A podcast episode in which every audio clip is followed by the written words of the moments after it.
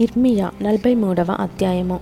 అతడు ప్రజలకందరికీ ప్రకటింపవలెనని దేవుడైన యహోవా పంపిన ప్రకారము ఇర్మియా వారి దేవుడకు యహోవా సెలవిచ్చిన మాటలన్నిటినీ వారికి ప్రకటించి చాలింపగా హోషయ కుమారుడైన అజర్యాయును కారేహ కుమారుడైన యోహానానును గర్విష్ఠులందరూ ఇర్మియాతో ఇట్లనిరి నీవు అబద్ధము పలుకుచున్నావు. ఐగుప్తులో కాపురముండుటకు మీరు అక్కడికి వెళ్ళకూడదని ప్రకటించుటకై మన దేవుడైన యహోవా నిన్ను పంపలేదు.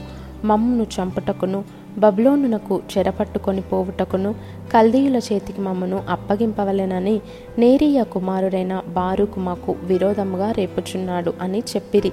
కాగా కారేహ కుమారుడైన యోహానానును సేనల అధిపతులందరూ ప్రజలందరూ యూదా దేశంలో కాపురముండవలెనన్న యహోవా మాట వినకపోయిరి.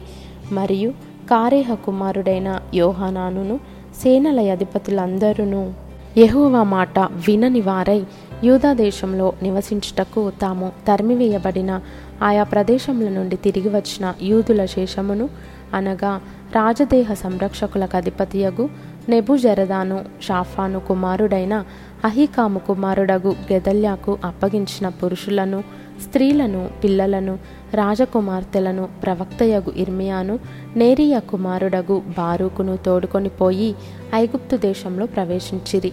వారు తహపనేసుకు రాగా యహోవా తహపనేసులో ఇర్మియాకు ప్రత్యక్షమై ఈలాగు సెలవిచ్చెను. నీవు పెద్దరాళ్ళను చేత పట్టుకొని యూదా మనుషులు చూచిచుండగా తహపనేసులోనున్న ఫరోనగరు ద్వారముననున్న శిలావరణంలోని సున్నములో వాటిని పాతిపెట్టి జనులకి మాట ప్రకటింపుము.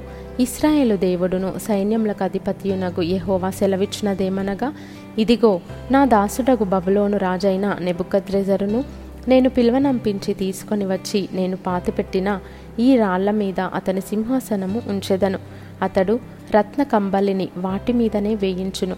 అతడు వచ్చి తెగులునకు నిర్ణయమైన వారిని తెగులునకును చెరకు నిర్ణయమైన వారిని చెరకును ఖడ్గమునకు నిర్ణయమైన వారిని ఖడ్గమునకును అప్పగించుచు ఐగుప్తీయులను హతము చేయును. ఐగుప్తు దేవతల గుళ్ళలో నేను అగ్ని రాజబెట్టుచున్నాను. వాటిని నెబుకద్రెజరు కాల్చివేయును. ఆ దేవతలను చెరగొనిపోవును గొర్రెల కాపరి తన వస్త్రమును చుట్టుకొనున్నట్లు అతడు ఐగుప్తు దేశమును తనకు చుట్టుకొని నిరాటంకముగా అక్కడ నుండి సాగిపోవును. అతడు ఐగుప్తులోనున్న సూర్యదేవతా పట్టణంలోని సూర్య ప్రతిమలను విరుగగొట్టి ఐగుప్తు దేవతల గుళ్ళను అగ్నిచేత కాల్చివేయును.